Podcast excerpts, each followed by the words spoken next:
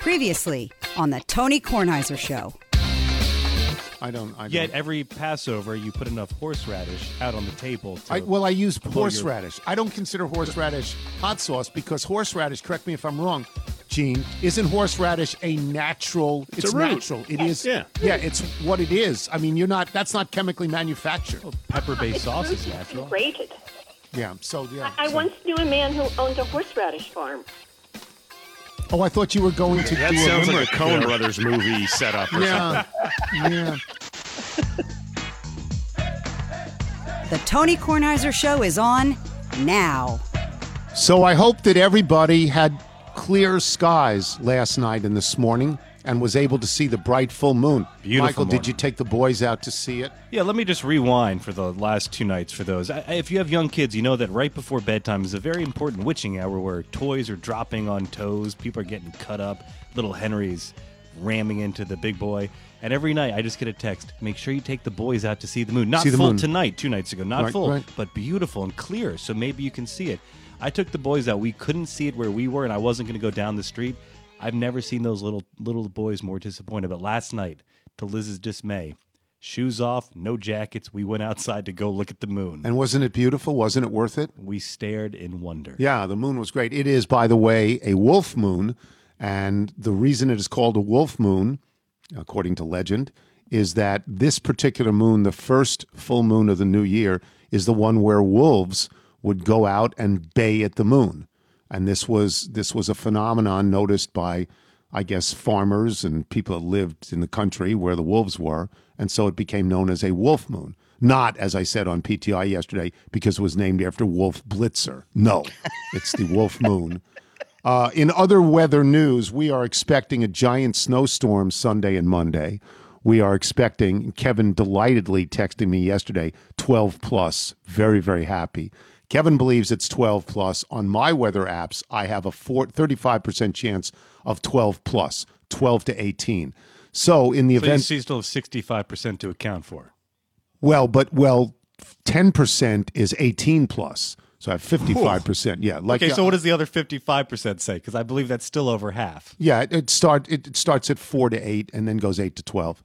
Yeah, I mean, but it's a lot of snow. We're trusting an app that you've not closed in the background of your phone for now years. It's it's it's a lot of snow. Doug Kammerer on Channel Four very excited about a lot of snow. I'm sure Melissa Mollet happily planning to put her kids out in the snow. Although some of her kids are so small that if it's 12 to 18, Might her kids, you know, you're not going to find those kids. I'm worried about the dog.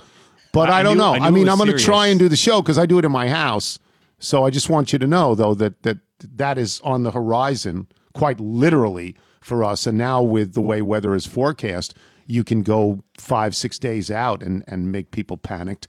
Um, I talked about the Skechers the other day, the extra Skechers, which are quite good. I mean, I've tried them both on. That's a dog howling at something outside, but not So, the so moon the anymore. Skechers passed your first test, which Yes. is your your walk at a certain pace. Yeah, that, that, one pair of So a Skechers was good. walk. Yeah, one pair of Skechers was good for that, and another pair seems to be good around the house. I have thrown out a pair of my boat shoes that were old and decaying and decrepit, much like myself, and those went out for the new Skechers. But equally as important, I find out everybody who listens to this show knows that I really enjoy payday candy, payday candy bars made with two totally natural ingredients peanuts and caramel. They exist in nature, peanuts and caramel. So they're good for you. And I like them when I play golf because they never get mushy. They're always good. They're always tasty. They're salty and sweet at the same time. They're very, very nice. And I've talked about it here. I don't know that I've ever talked about it on PTI. The other day to the PTI studio came a box. Apparently, Payday is made by Hershey's, which I did not know. The Hershey's Candy Company is the you know the maker and purveyor of Payday candy bars.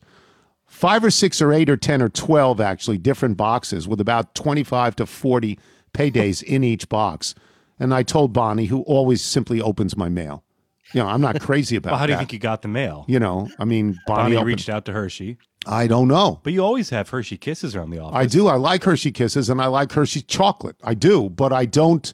I don't talk about this on television. And yet, the giant box came on television. Kelleher dropped it off the other day. I gave Kelleher a box. I've asked Michael if you want a box. I gave Tracy a box. I still have four boxes left over, which is more than enough for a year of candy because it's like the 160. Well, just start storing them away in your golf bag. Yeah, well, but I the golf bag's at Columbia at the moment. Anyway, I want to if if it if if this is as a result of something that was said on the podcast, let me say thank you very much to Hershey's for that and to Payday because I do indeed like Payday.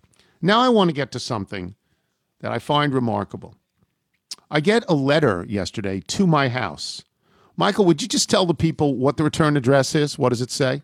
Ooh, heaven. it says heaven. And what is the name on the back? Return to sender. Burt, Burt Reynolds. Burt Reynolds. So I open this up.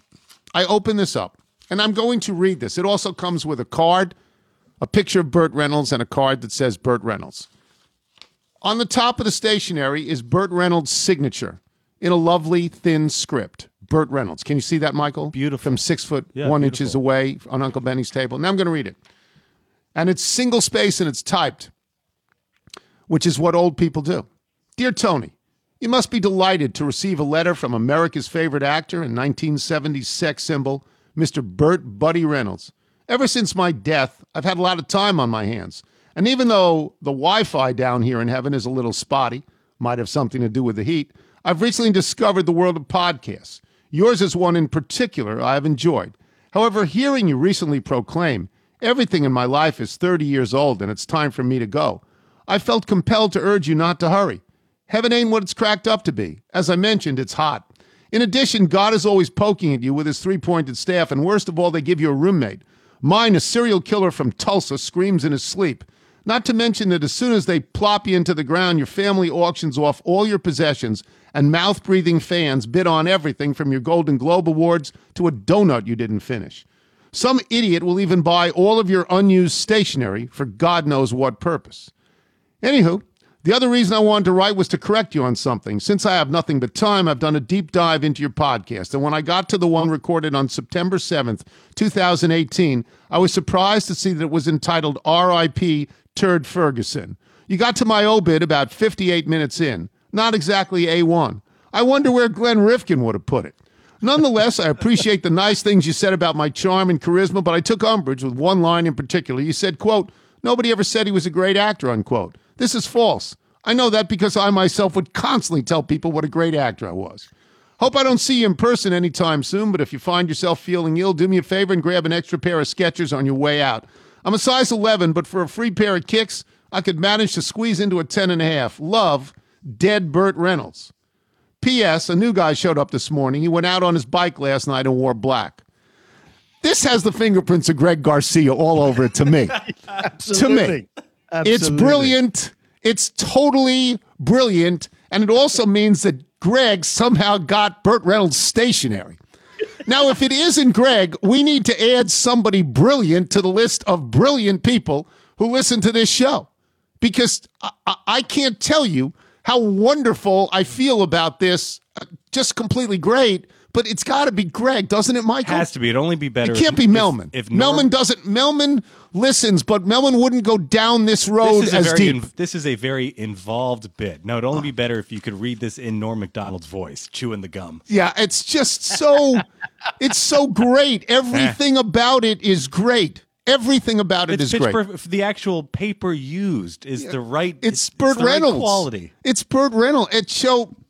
I guess Greg somehow got his hands on Burt Reynolds' stationery because I don't think he would have gone. Well, he might have gone for the half-eaten donut and put it in a box or something. But it sounds like Greg got his hands on stationery. Somebody Greg knows got their hands on Burt Reynolds stationery. It, it's when I got this the other day, I, I thought immediately of what a great thing to open the show with. I mean, it's just so great, right?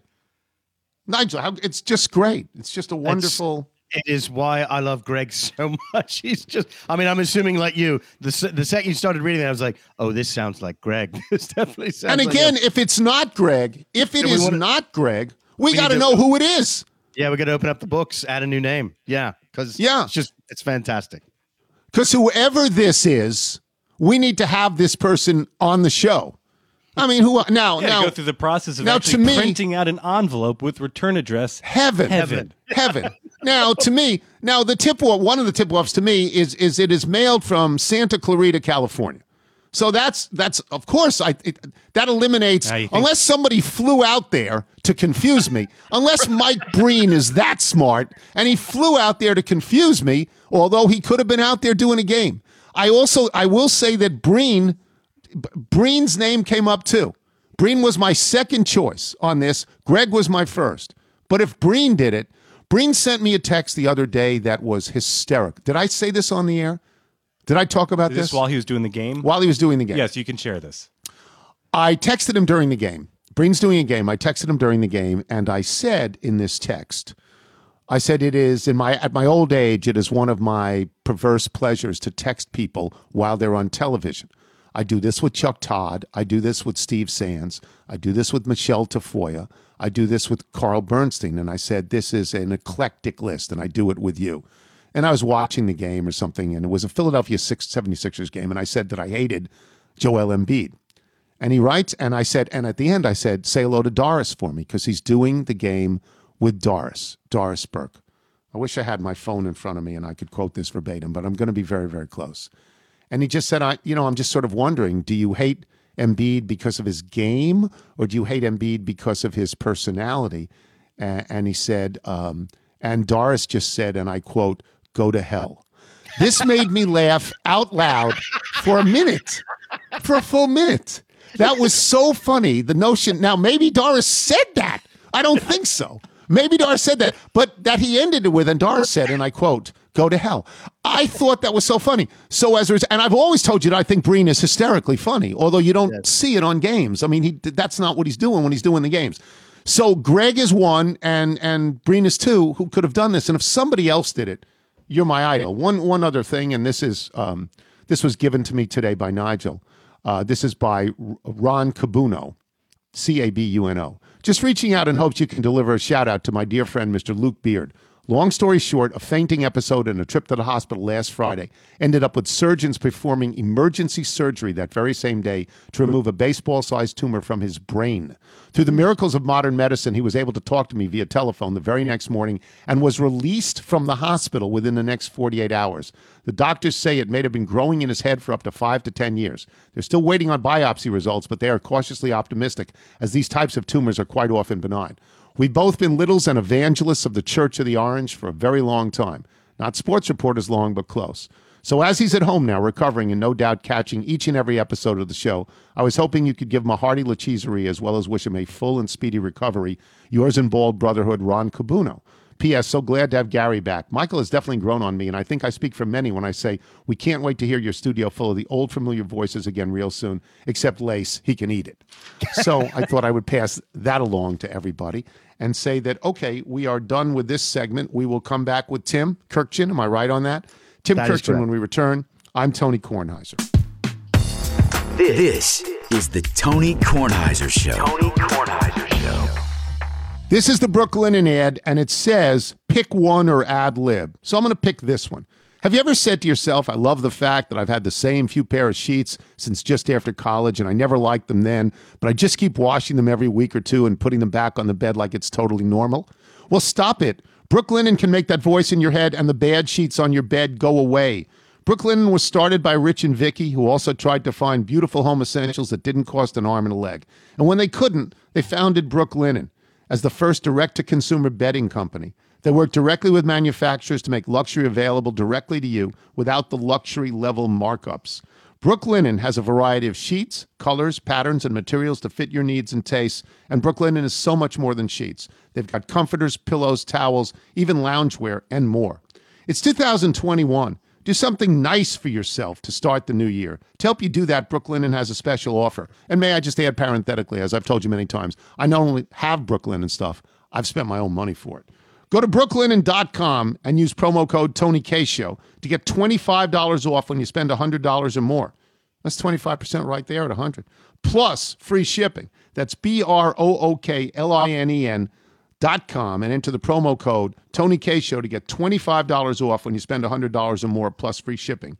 Brooklinen.com. Use the promo code Tony at checkout. Use the code, people. This episode is brought to you by Progressive Insurance. Whether you love true crime or comedy, celebrity interviews or news, you call the shots on what's in your podcast queue. And guess what? Now you can call them on your auto insurance too with the Name Your Price tool from Progressive. It works just the way it sounds. You tell Progressive how much you want to pay for car insurance, and they'll show you coverage options that fit your budget. Get your quote today at progressive.com to join the over 28 million drivers who trust Progressive. Progressive Casualty Insurance Company and Affiliates. Price and coverage match limited by state law. This is the Tony Kornheiser Show.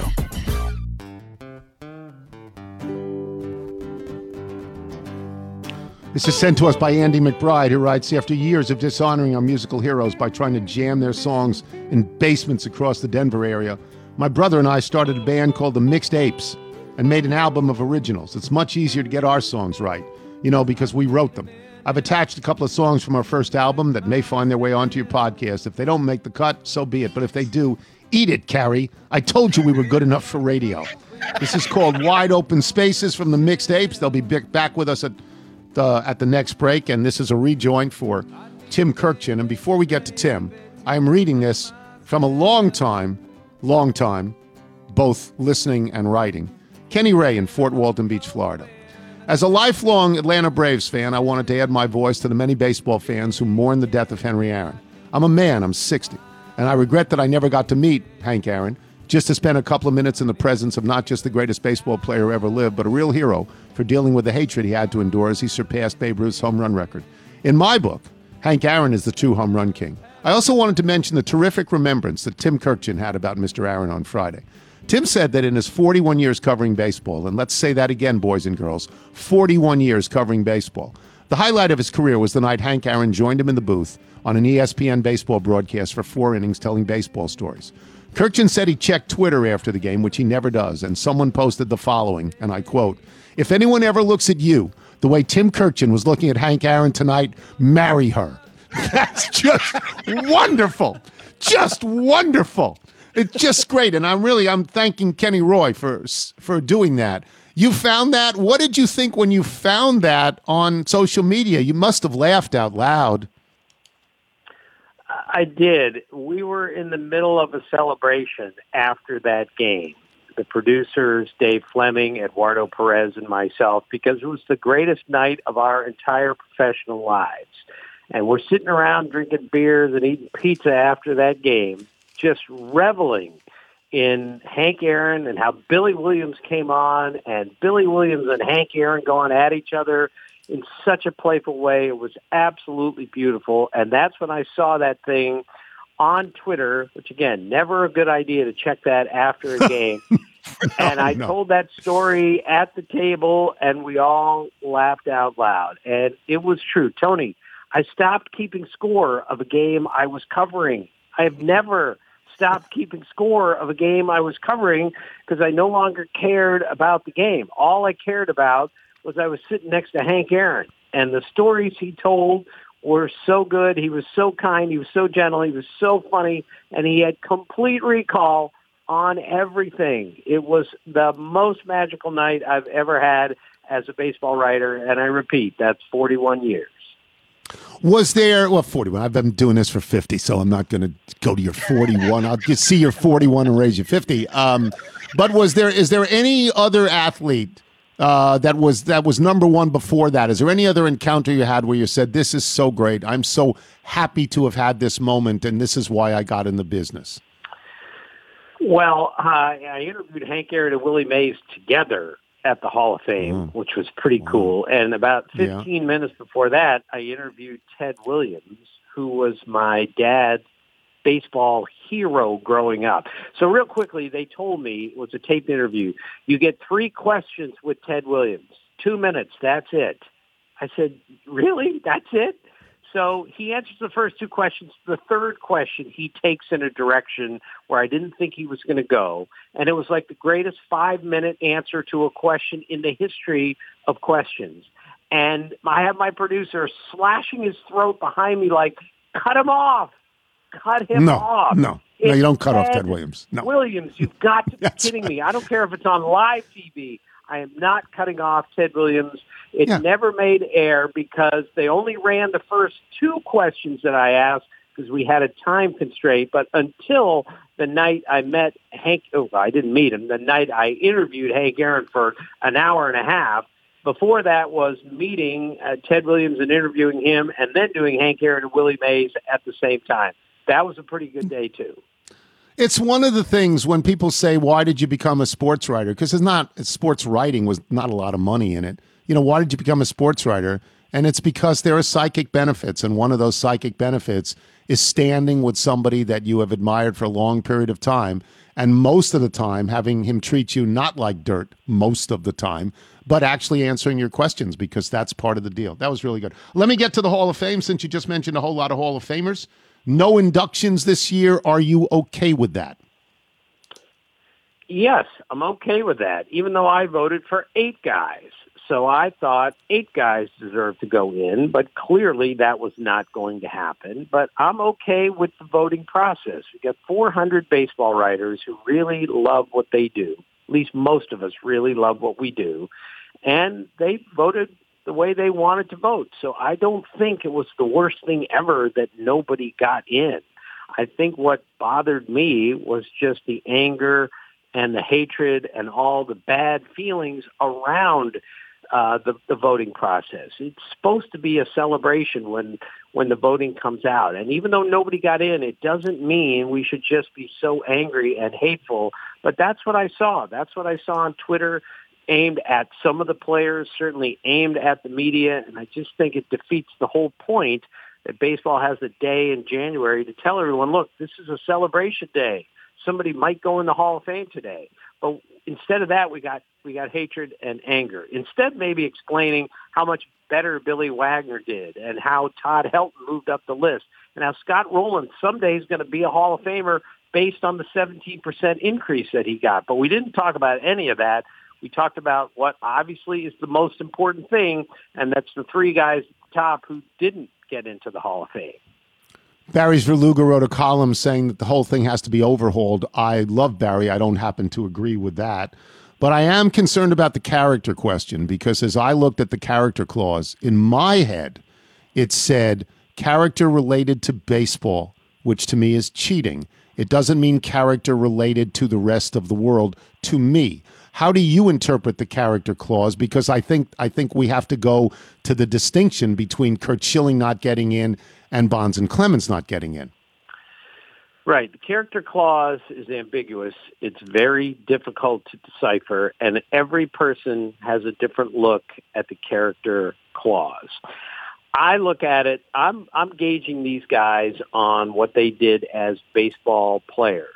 And I voted for Bonds and Clemens every year, which again separates me, I think, from you, Tony. And that's okay, too. And I'm not proud of voting for both of those guys. I just think that when they played, there was a tacit agreement going on in Major League Baseball that a lot of people are doing this. Nobody is testing. Nobody is checking. No one's going to get in trouble. I'm not condoning any of this. It just seemed to me that a whole lot of people were doing it at that time. They were being encouraged to do it. And that's what separates Bonds and Clemens, at least in my mind, from, say, Manny Ramirez, who got 28% of the vote, because his violations occurred after they were checking and after they were testing. I think there's a difference there. But I have trouble with the whole character clause I'm not comfortable being the moral arbiter of all things. And I'm just a little bit disturbed that this thorny steroid issue has been taken by Major League Baseball and flipped it in the right, right uh, laps of the writers and said, you guys figure this out. And I'm just not sure we're good enough to do that. So I would vote all of them in, and I would just make sure that I not only that I'd have an exhibit of the steroid era and have them all in that, and I would explain on the plaque you know, the, I would explain the controversies, but I would have them in. It is mm-hmm. impossible for me to believe on two people, and and and there's different types of cheating. There's two people. The guy who had the most hits of all time and the guy with the most home runs of all time. It's impossible for me to believe that they should not be in the Hall of Fame. That's obviously Rose, Rose and Bonds. Schilling is different. Schilling seems to be being kept out on personality issues, on politics issues, on social uh, belief issues. Um, how do you stand on that? Did you vote for Schilling? Yes, I have voted for Schilling every year. um, some of the things that he has said and the way he has said them have made me uncomfortable to say they're hateful. The last they're hateful. Yeah. Last year, he has made me very uncomfortable. However, I am still voting on him as a pitcher from 10 years ago, 15 years ago, 20 years ago. I covered his major league debut when he was on the Orioles. I've I've got to know him pretty well. He was even a teammate of mine at ESPN for a long time, and I enjoyed being around him. But something has changed with him, and some of the things that he said and the way he said them has been really troublesome to me. And yet, I still vote for him. Uh, but he's not getting in on the writers' ballot next year. He sealed that one, and he just sure. he thinks I'm sure that he'll get in on the Veterans Committee ballot which he will someday. He'll be on that ballot. I've been in four of those committees in my in my life, Tony, and uh, sometimes it's easier to get in when there are only 16 voters, and sometimes it's harder to get in. So I don't think there's any guarantee that the Veterans Committee is going to get him or anyone else in for sure. Well, we were led to believe that there would be a regular spring training and a regular 162 game season the owners didn't want it. The players were insistent on it. The players have apparently also rejected a universal DH and expanded playoffs. It seems to me that no matter what is put forth for the players, that they just scream 162 because they just want to get paid. Where are we? I mean, didn't the state of Arizona just say we don't even want you to be here for spring training? Where are we realistically? Well, I think I don't see the, us starting spring training on time and if we're we're late to spring training, I'm guessing here, Tony. I think we're going to be late getting to the season. Also, now we're going to play yeah. more than 60 games. We have a shot to play 162, and even two weeks ago, I was encouraged that everything was going to start on time. But when the state of Arizona said we're not real comfortable starting spring training here, and Florida isn't doing particularly well either, and COVID is still way ahead in this race. I think we have to be really cautious and really smart about this. I also don't see any way that we're going to return to the media coming into the clubhouse before and after games. I think we're going to be in a Zoom situation. I think a bunch of broadcasters, including myself, will be doing games from home or from the studio. So I think we're a long way away from being a normal season upcoming. I just hope we get it going a whole lot quicker than we did last year. But again, COVID will tell us when we're going to play nobody has sympathy for owners because nobody can relate to owners. People have sympathy for players because a much larger group. But if I owned a sports team in hockey or in baseball, those in particular, I'd say, well, what am I doing spending all my money? I can't bring people into the seats. I can't get any concessions. My local TV contracts don't pay for everything that I have to pay for. And so I don't I don't really want to do it. And they are cutting back on broadcasters. They are cutting back on a lot of things. And another thing they seem to be cutting back on is long term deals. I know George Springer got one, and I guess Trevor Bauer is going to get one. But a lot of people are getting one year deals because I guess owners are saying, I, I just I don't know how I'm going to make money. Do I have that? Do I have that sort of the calculus of that correct, or is there another reason these one year deals are coming around? No, I think that's it, Tony. And it's hard to have compassion for a, a millionaire owner, but uh, those guys lost a lot of money last year. And yes. I think that yes. is that is real, and I think we all have to understand that. So that's why players are getting one-year deals, and that's why there are so many free agents out there with no contracts yet, and that's why the owners are so worried moving forward because they don't even know if there will be fans in the stands, and if so, how many. And then even if they let people in, they're not sure how many people are going to want to come in. So it's a very complicated situation. And of course, it's even more complicated that the collective bargaining agreement ends after the 2021 season. So this is a very, very complicated and tricky time for all the people in baseball. Yeah, I love baseball. I hope they, I know we'll have some baseball, but I don't think 162 is realistic. Um, I'll get you out of here on one Henry Aaron question. And I've been so impressed with how impressed so many people have been over the years with Henry Aaron, uh, who was in as hard as that was, as stressful as it was to chase down Babe Ruth. Uh, he was the right person at the right time to do that, in the way that Jackie Robinson was the right person at the right time to bring people into baseball who had never been allowed to be there before. In my mind, and I'm I'm I'm not going to jump up and down about this, but in my mind, I think of Henry Aaron as the home run king, not Barry Bonds. And I have enormous respect for Barry Bonds. I really do. I mean, he would be a Hall of Famer in my mind without any steroids. I mean, he was a great player. But in my mind, it's Henry Aaron. How about in your mind? Because you, you may you may have a different look at the numbers, and the numbers may be absolute. Well, Barry Bonds hit more home runs than anyone in Major League history. That's my stance on it. My other stance is this. It's still just a line in a record book. And I understand how important the record book is. No one knows that more than me. However, it doesn't tell the whole story of a player. And I think we should leave it up to our best and most passionate baseball fans on who do you think is the greatest home run hitter of all time. You make your own case, and then we'll figure it out from there. The, the best part, if there's only one good part from Barry Bonds passing Hank Aaron, is he gave us a chance to examine again how great a player Hank Aaron was. And that's what guys, dopes like me who are this old, who saw him play, maybe not in his prime, but mid 60s, I remember how great he was. It gives us a chance to, to tell people that. So Barry Bonds hit more home runs than anyone in baseball history. But if you want to start to debate who's the greatest home run hitter of all time, leave it open and make your own decision because I will respect mostly what you think. Certainly the most consistent power hitter of all time, or since Babe Ruth, anyway. I mean, you know, uh, seven seasons, uh, 30 or more, eight seasons, 40 or more, right? I mean, the most consistent. You knew what you got when you put him in the lineup, right? Right. Tony, he won an MVP at 23. And go look at the balloting that year. The next, I believe, eight guys on the MVP balloting that list or all end up being Hall of Famers. He also, until Barry Bonds came along, hit more home runs after age 35 than any player in Major League history until Barry Bonds came along. Meaning he was great at the beginning, he was great in the middle, yeah. and he was great really good at the end too.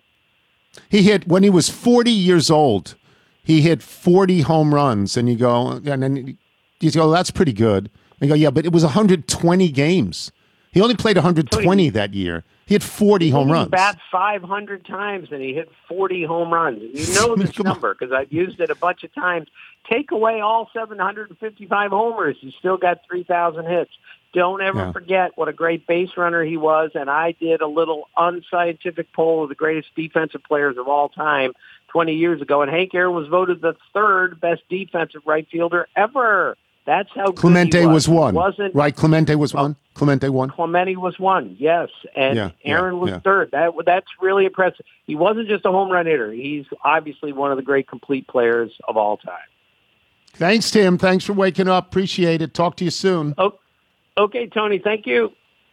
Tim Kurkjian, boys and girls, always upbeat. We'll take a break. Ann Hornaday will join us. When we return, I am Tony Kornheiser. You're listening to The Tony Kornheiser Show. This is a ZipRecruiter ad. The best teams start with great talent, but finding the right people can be a challenge. When it comes to hiring for your business, ZipRecruiter can help you find the right candidates for your team fast, from healthcare to manufacturing to business services and more. And now you can try ZipRecruiter for free at ziprecruiter.com/tony. When you post a job on ZipRecruiter, it gets sent out to over 100 top job sites with one click. Then ZipRecruiter's matching technology scans thousands of resumes and profiles to send you the most qualified for your job. If you're really interested in a candidate, you can invite them to apply for your job. With one click, ZipRecruiter sends them an email from you, and you stand out from the competition. It's so effective that four out of five employers who post on ZipRecruiter get a quality candidate through the site within the first day. And right now, to try ZipRecruiter for free, listeners to this high quality podcast can go to ziprecruiter.com slash Tony. That's ziprecruiter.com slash T O N Y. ZipRecruiter, I ought to spell that for you too. Z I P R E C R U I T E R. ZipRecruiter.com slash Tony. ZipRecruiter, the smartest way to hire. This is the Tony Kornheiser Show. Once again, these are the mixed apes. This is called Carson's Growler. Isn't a growler a kind of beer? Isn't that a size of Container. a beer? Yeah. That's right. That's what that is. Yes, um, about, and yeah, it's about beer, I believe. This song. Wonderful. That's wonderful. Andy McBride sends us in. He and his brother are in Denver and they're playing music. Says our best to the gang, especially Nigel. Working with monkeys is no small task. Michael, if any people out there like the Mixed Apes want to send in their original music, how do they do it? Send us your music by emailing it to jingles at TonyKornheiserShow.com, and you might find an empty growler rolling around the back seat of a Subaru. Oh, is that right? Is that on the way to get refilled. Is that along a- with some kombucha? Yeah, is that what they do? Oh, yeah. Subaru owners. Okay. Ann Hornaday joins us now, and we're going to talk about movies that she's seen, and I'm going to talk about just coincidentally how happy I am that I got um, sort of a circular from SAG-AFTRA yesterday, which which is every other page lists a movie and says you should vote for it for best this and best that, and we'll get to that. But higher on the list is uh, the passing of Cloris Leachman at age 94. Cloris Leachman, if you're my age, you know her from an Academy Award winning performance uh, in The Last Picture Show, one of the great movies of all time, The Last Picture Show. And you know her from the Mary Tyler Moore Show as well, where she played Phyllis and she was in Young, Young Frankenstein. And she did a whole bunch of things. What I didn't know at all was that she competed in the Miss America contest. I had absolutely no idea about about that. But you bring to the table some personal recollections that I think you should share with people, Anne. Well, they're they're secondhand, um, but we're both from Des Moines. Cloris was from Des Moines, as am I, and so, you know, the Leachman name is legion in that town. Um, they own a really prominent lumber yard, and I went to school with, you know, I probably her nie- I would imagine her nieces and nephews. Um, and my dad dated her for a little bit. Whoa, whoa, whoa, whoa. So Let's go back on that sentence. Let's just stop the tape. Let's go back on that sentence and let me repeat what you just said. My dad dated her for a little while. Go ahead. little bit, you know, and I can't remember. And I tried to call him to to confirm this, and he was busy. Of course, he's like, "I'll call you back." Um, this is my life. Uh, they both went to the same high school, and they also bo- they both attended Northwestern. And so I don't know if it was at Roosevelt High School or if it was at Northwestern. And dated might even be too. You know, I think he they they went out. I don't think that they went steady necessarily, but the and I never I met her only briefly, only in pat. I like bu- literally bumped into her in an elevator once, and um, you know when I was doing a press junket somewhere, and I introduced myself, and she was delightful. But but my parents were actually very close with her sister Claiborne, who was a fantastic cabaret singer. I mean, just one of the greats, and so. She I really did know because she would come to New York to do her gigs, and you know we would usually try to have lunch or something like that. And she was just a stitch, but um, incredibly talented family, my goodness. And when Cloris died the other day, I was kind of, you know, looking around online and somebody had, she had studied with at the actor studio back in the day, you know, with all the greats. And um Marlon Brando said she was the best actor he'd ever worked with. Apparently. When when you bumped into her and you said who you were, did she ask about your dad? Well, she was, you know, it was one of those, I just, it was one of those out of la- left field, you know, Uh-huh. the last thing you're expecting. And there were people there and she was with her people. And I, you know, so I don't think it was, it was probably not the time or place to, you know, go, but she was very, very lovely. And she said, oh, how, yeah, she probably did say, how is your dad?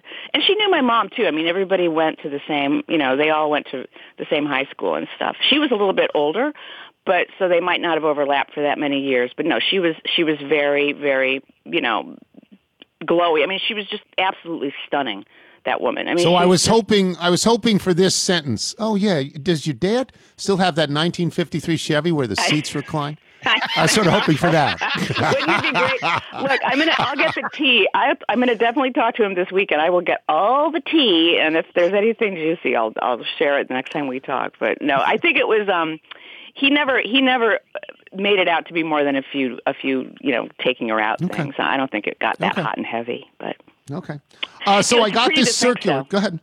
Yeah, No, I got this circular yesterday. SAG AFTRA. You know, you probably are you in you in SAG AFTRA? I'm in SAG AFTRA, so I get these things, and every page is you know for uh, actor of the year, best supporting actress, best actor, best director. Ma Rainey's Black Bottom, The Five Bloods, The Midnight Sky, Prom, movies I've never heard of, Pieces of a Woman, Malcolm and Marie. I mean, literally every page does this. You've seen this a number of times in your life. Hillbilly Elegy with Glenn Close, Close in, a, in a, a look that you've never seen before. The Life Ahead, stuff like that. And it reminded me, and Nigel even said to bring this up, there's going to be an Academy Awards of some type, but nobody's seen any movies. You know, it's how do they how do they get the nominations? How does it work? How does it work this year?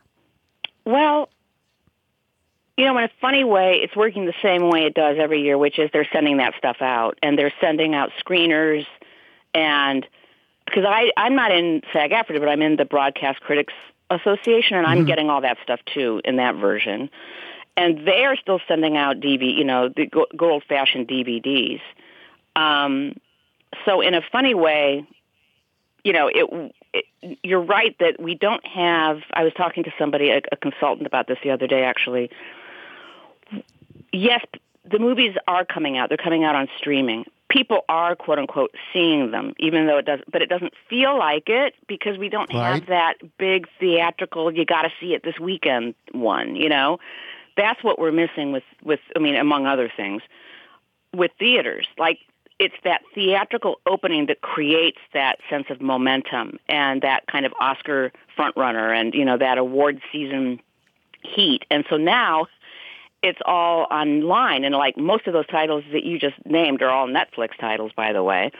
Um, are they? So yeah, I don't know. Yeah. yeah, and so like they're there, and people can see them, um, and they and some of them are actually opening in theaters. I mean, you know, theaters are still open in Virginia, and so when we do our reviews of those, we're telling people they if they choose and they want to go to a theater, um, you know, they are making them available in theaters for a week or two and then going to, you know, either simultaneous or before they go to streaming.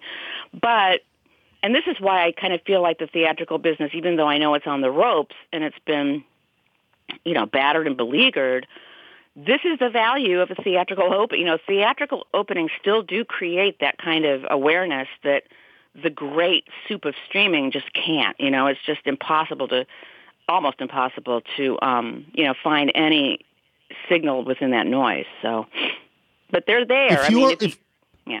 If you're in the movie business, if you're a producer, I don't mean an actor now. If you're a producer, if you own theaters, if you're if you're in that pipeline of the movie business, how do you make any money? How do you make money now? Well, I mean, you know, what you do is you're you're you're developing. Look, what this year taught us, if anything, I think, is that people. What did they do? They gravitated to visual storytelling. What are we talking about? We're talking about all the things we're watching, you know, and we're a lot of them. Yes, a lot of them are series. That is true.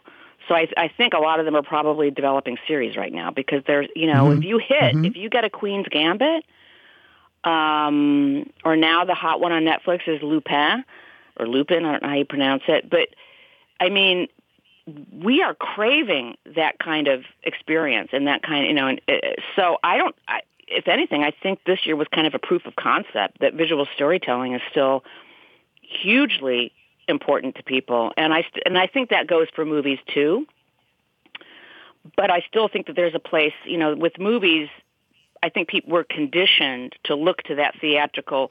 You know, the theatrical opening is when I write my review. You know, the theatrical opening is when the stars do their interviews and stuff. You know, there's there's a certain kind of um, tech, you know, a morphology that occurs that I think is still pegged to that theatrical piece. Which, when theaters reopen, and they will, you know, it'll it'll it'll be changed, but I still think there's a place for them, and maybe that's why we're not talking about movies as much as we're talking about series. Yeah. Have because you watched any movies? movies? I mean, there have been good movies that have come out. Yeah, I was, I mean, I was just going to ask you: Is there anything you've seen in the last month or so where you say, "I really like this. This is really good. If you can see it, go see it."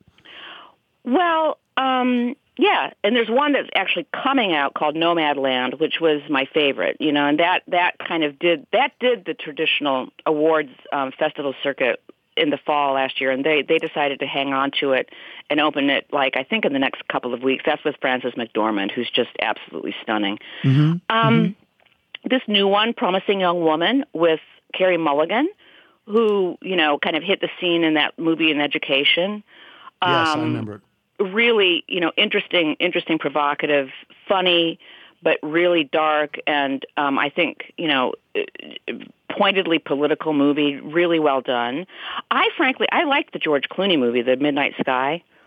Um, it's everybody's mileage may vary, but it's um, you know he directed it and he's in it, and I thought it was just incredibly well executed and really absorbing. There's a couple of little moments that didn't quite work as well as others for me, but I thought it was really, really well done. Uh, what else? What am I missing? What am I missing? I mean, is know, the Denzel Washington movie with Rami Malek uh, and Jared Leto is that any good? You know what? That's the one, and it's sitting here on my. Um, that oh, you haven't seen I have it not yet? seen yet because Okay. I'm I'm quote unquote I- I'm calling you from Park City, Utah. I'm I'm actually doing Sundance this this week Oh, and next week, so I've been kind of I um yeah I was way late, but yeah I I I'm intrigued by that one. I'm very intrigued by that one. I mean, Um, I, I look at these ads, you know, in the SAG-AFTRA bulletin. I look at them, and they all they all look good. I just flipped on to Nomadland. Yeah, that that's here. She is a great actress. Ah, She's a great this actress, shows you Frances what a great McDormand. actress can do. I mean, she just holds that screen like no other. It's amazing. It's just amazing. Oh, one, you know, and I did, I really did enjoy Ma Rainey's Black Bottom, by the way. Is that an good? amazing Yeah. movie. Um, one night in Miami. Um, about the you know about the night when Cassius Clay and Malcolm X and Sam Cooke and Jim Brown were in a motel room after Clay won the World Heavyweight Championship in sixty I think When he was beat 64? Liston, beat Liston for the first there time. you go. Yeah, Exactly. Um, Yeah. No, so there's, you know, yeah, there is good stuff. Mank. A lot of people love Mank. I my I wasn't as crazy about it, but uh you should. Ch- so, what's your deal? Like, do you not do Netflix at all? I don't watch anything. No, honestly, I I just watch sports for a little while, and then I go through the HBO channels that I have or the movie channels that I have, and I land on something like the other night. I watched 20 minutes of The Peacemaker because I love George Clooney, and that was when he was in his action hero phase, and I really liked that movie. I watched 20 minutes of Rain Man. You know, if I ever land on broadcast news, you know, I stay with uh. that for 20 minutes. Uh. They're movies I've seen though, and then and if I see if I get at the beginning, and I will- I said this to a friend of mine the other day. The first 20 minutes of every Mission Impossible movie are tremendous. After that, you can stop. After that, you can't follow it. You have no idea what's going on. No, but the first 20 minutes, you go, oh my God, this is great. So that's what I Those are do. good movies, actually. Those are really good movies. I, I I've very much enjoyed those movies. Against all my better instincts, but I do, I do. They're very well executed. Well, you should try some of these new ones, Tone. I don't think I belong to Netflix. I don't know. I don't think I belong to any of these things. I know I don't belong to the Twitter or the Hulu, so I don't. I don't know. the Hulu, the voodoo. Yeah, I don't do that that. voodoo All right. you do. Yeah, Um, thank you, Ann. Oh, Go ahead. Well, it's a Go ahead. pleasure, of course, as always. It's very, very nice to have you on. We'll do it It's again. always nice Enjoy here. Sundance. Thank you. Say hello to Robert Redford. I I'm will. Tony Kornheiser. We'll get out of here. Okay. All right. We'll have email and jingles when we return. And again, I'm Tony Kornheiser. You're listening to the Tony Kornheiser Show. The Tony Kornheiser Show. You're one of a kind, and so are your taxes. That's why TurboTax Live has experienced tax experts who are ready to listen to you, learn about your unique tax situation, and help you get the best tax outcome. Maybe you're moonlighting as a rideshare driver and you have questions about what qualifies as a deduction.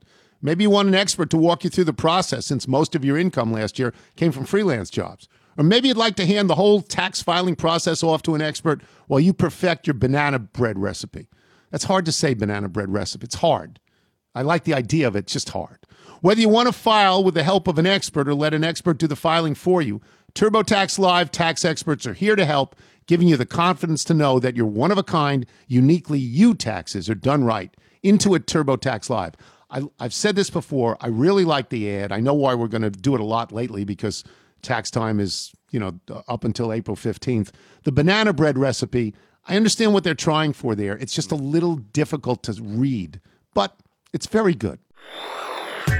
You're listening to the Tony Kornheiser Show.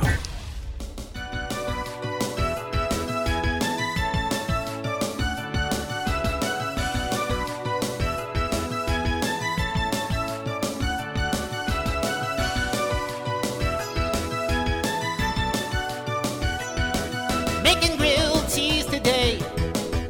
I think I'll make it. Michael's way, he's no But he seems to be quite the foodie. Duke's works, they say. A jar of almonds, yeah, that's also okay. Get on knife.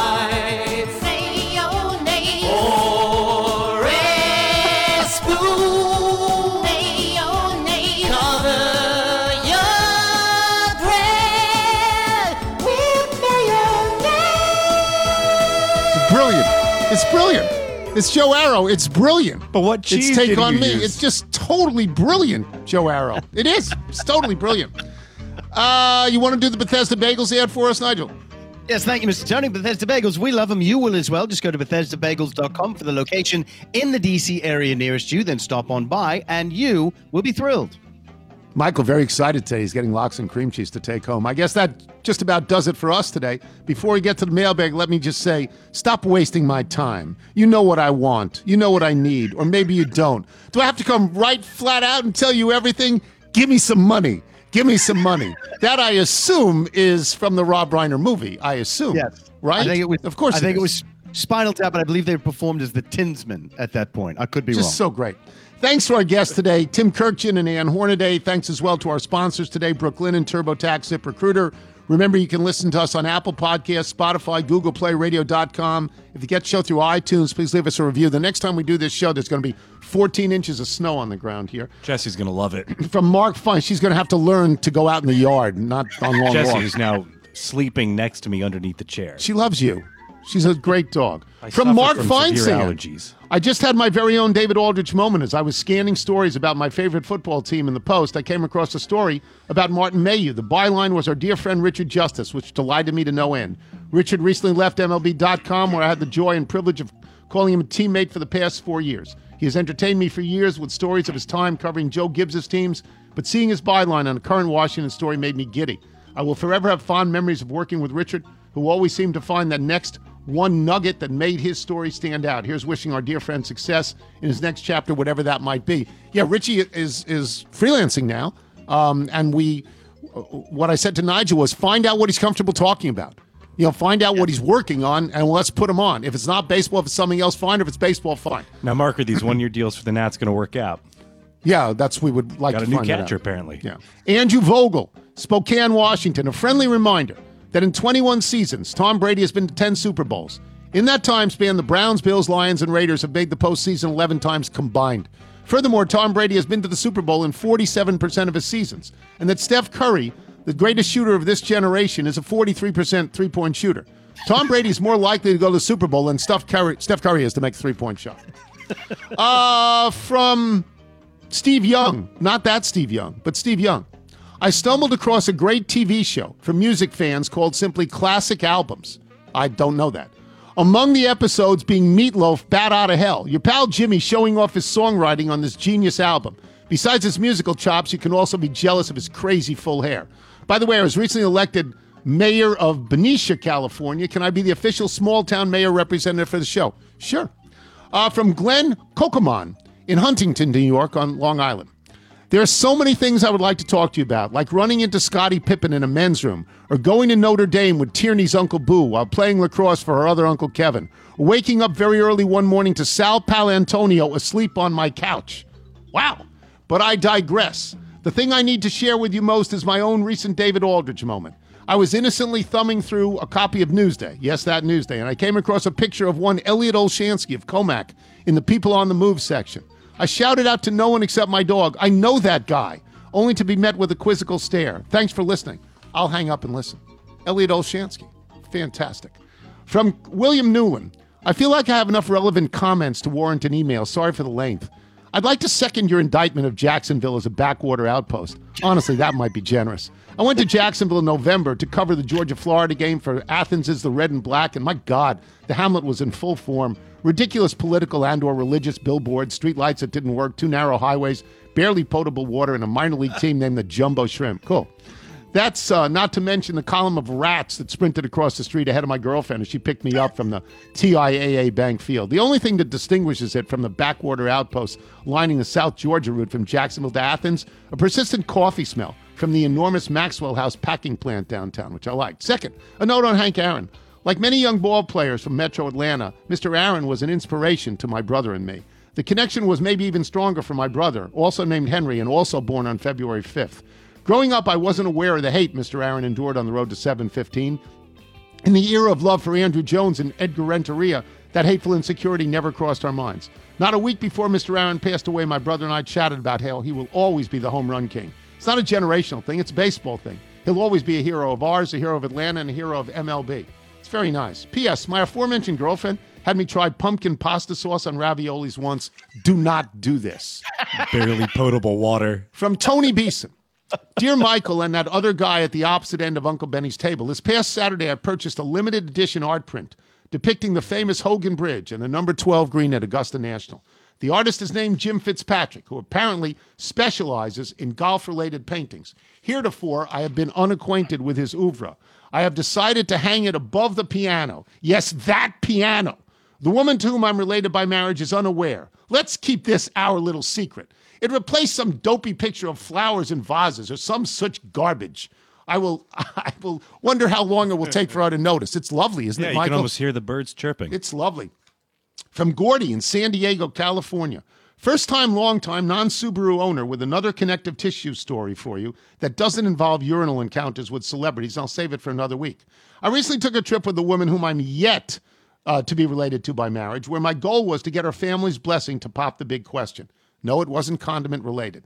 Being a native of small town Michigan myself, it was intimidating to ask a family of Long Islanders, Freeport to be exact, Freeport on the South Shore, the hometown of Dick Schaap, um, to ask them the big question. Her mother was an easier convo. Dad was tough, but the last person in the trifecta was her brother. I got up at 5 a.m. to catch her brother before he left for work, and I asked if he'd be okay with me marrying her sister. To my surprise, he not only said absolutely, but also, quote, it'll be great to have another little around. We're set for August nuptial with a longtime friend and recent emailer Tommy Greenless from Walnut Creek is my best man. In case you were wondering, we'll be wearing Indochino and using the code. Keep the podcast and laugh coming. It means more to you than you know. Isn't that like marrying a girl and her brother is a little just so great? From George Sinclair in Dublin, Ireland. While listening to Friday's show, I was stunned to hear references to your trip to Ireland. I'm sorry, but I understood it was in the canon of the show that Mr. Tony's trips abroad were limited to Lillehammer for the Winter Olympics and Barcelona and Seoul for the Summer Olympics. Now we hear about a trip to Ireland and Scotland. Does this mean that at some point, before the fear of flying took over, was Mr. Tony some kind of Anthony Bourdain world traveler? I look forward to your tales of your adventures in exotic locations such as Addis Ababa, Ababa and Kuala Lumpur. No, I've, I've never been there. Uh, I I think Khalil is living in Kuala Lumpur. Am I right about that? Or Malaysia? She's in I think Malaysia. oh, Okay. Malaysia, yes, yes. Stan McKeon in uh, Mornington in Victoria in Canada. Being from, I'm sorry, it's not, well, it's, it's Australia then, not Canada, Australia. Because the first sentence says, being from Australia, I've always been fascinated by the grilled cheese. Growing up, we had a machine that would make a toasted sandwich. We called them snack ups because of the brand of the machine, with filling that would divide the bread along the diagonal to create two triangle toasted sandwich pockets. Strangely, we did not normally put cheese in them, but instead jam, canned spaghetti, or baked beans. All of these combinations would come out at a thousand degrees centigrade and scorch any part of the body that liquid would drip on. A few years ago, we visited Portland, Oregon, and I had my first grilled cheese from the Grilled Cheese Grill food truck with the slogan, Come by for a taste of your childhood. Unless your childhood sucked, and then we'll let you have a taste of ours, which is a really good slogan. It was on my list of places to, it's, that's the slogan. It's really good. Let me do that again. Come by for a taste of your childhood, unless your childhood sucked, and then we'll let you have a taste of ours. It was on my list of places to revisit as I was going to be flying over from Melbourne for a week to see the Portland Timbers play two games and try to squeeze in a Mariners game in between, but of course, COVID and all that. Thankfully, Australia seems to be heading in the right direction. We've now gone 20 days in Melbourne with no new local cases, and we're starting to get decent crowds back to sporting events.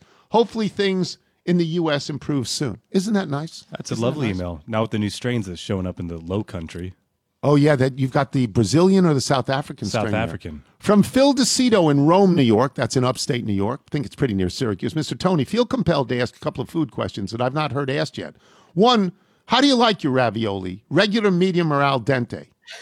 I think either al dente or medium would be fine. Besides soup, what is the appropriate side for grilled cheese sandwiches? Michael, you have any thoughts on that? If possible, where does Michael stand on grilled ham and cheese? Thin or thick sliced ham? Uh, for that sandwich, I'm going to go with a thin sliced ham, and obviously you want to put on a nice crunchy pickle and, and a little bit of Dijon. speaking of, we are talking about you know families, wives, childhood sandwiches. Now that the boys are in their their full PB and J phase, phase, do you know what Liz ate as a kid? Every day after school, no idea. Jelly sandwich with a slice of bologna on top. That's horrendous. Disgusting. That's oh. just horrendous. Horrifying. Jelly and bologna? Who Jelly made that? Did bologna. Moni make that for her? I think she made it herself. Oh. and she laughs at me when I bring bologna home. Just terrible. And and uh, this is for you, Michael, from Marilyn Jackson about the Zaxby's in Virginia. The closest one is in Chantilly on Route 50. Oh, also, not far. Blacksburg, Bristol, Charlottesville, Danville, Lynchburg, multiple locations in both Richmond area and Tidewater. I do that as a public service. For all of you out there, if you're out on your bike tonight, as always, do wear white. And if I'm you're in white to on Monday, hold it, hold it. If you're on white on Monday, you're just going to blend in because it's going to be 16 inches of snow here. Go ahead. I'm going to solve. All right. Solve. Cornucoro cabinet. No, you're an idiot.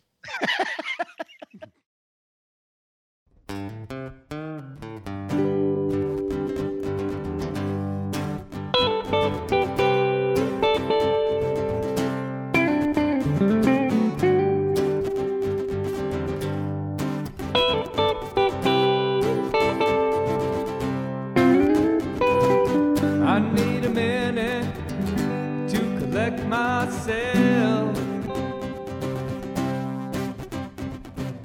It's been a long cold winter sitting on the shelf. I need a minute, baby, to collect myself.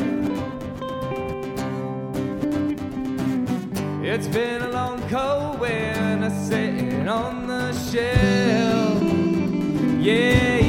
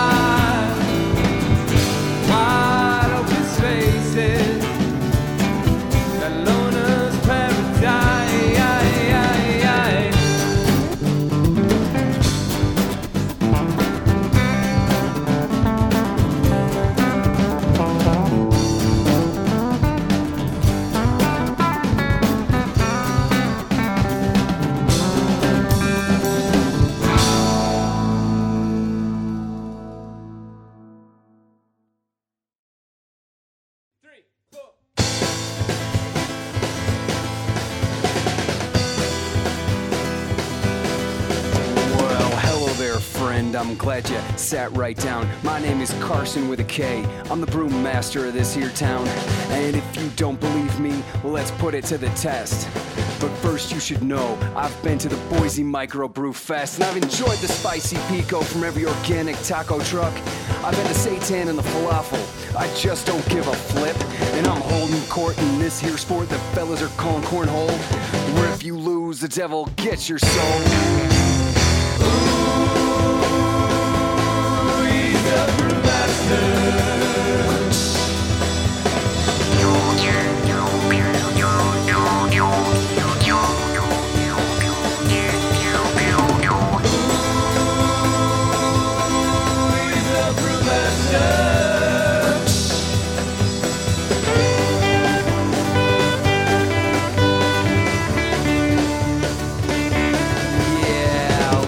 Said, I'm Carson, but everyone called me genius when I created a new beer with pine and coffee bean. Plus, I added Xanax and a ground up cougar tooth and called it Smiley Cypress. It was 87 proof. So careful there, fella. Oh, I've solved this funny game. Yeah, it beats or sarsaparilla and give it a stupid punny name. So meet me at high noon in the dusty streets of Durango. We'll drink a beer with snake venom and eat some chimichangas.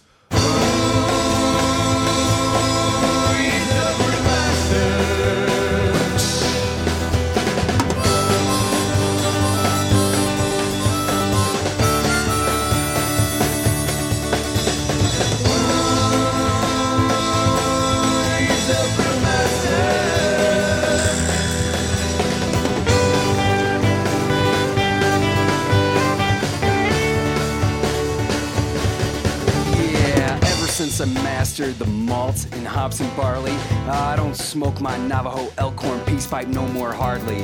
I much prefer the notes of pretense and apricots. That's right, apricots. Coupled, of course, with some avocado tots. So fill 'em up, bartender. Here's a couple growlers. I'll take one with the you do voodoo and one with the night prowler. So tilt 'em on back and pour 'em real slow. Now one last thing, bartender. My tots with avocado. A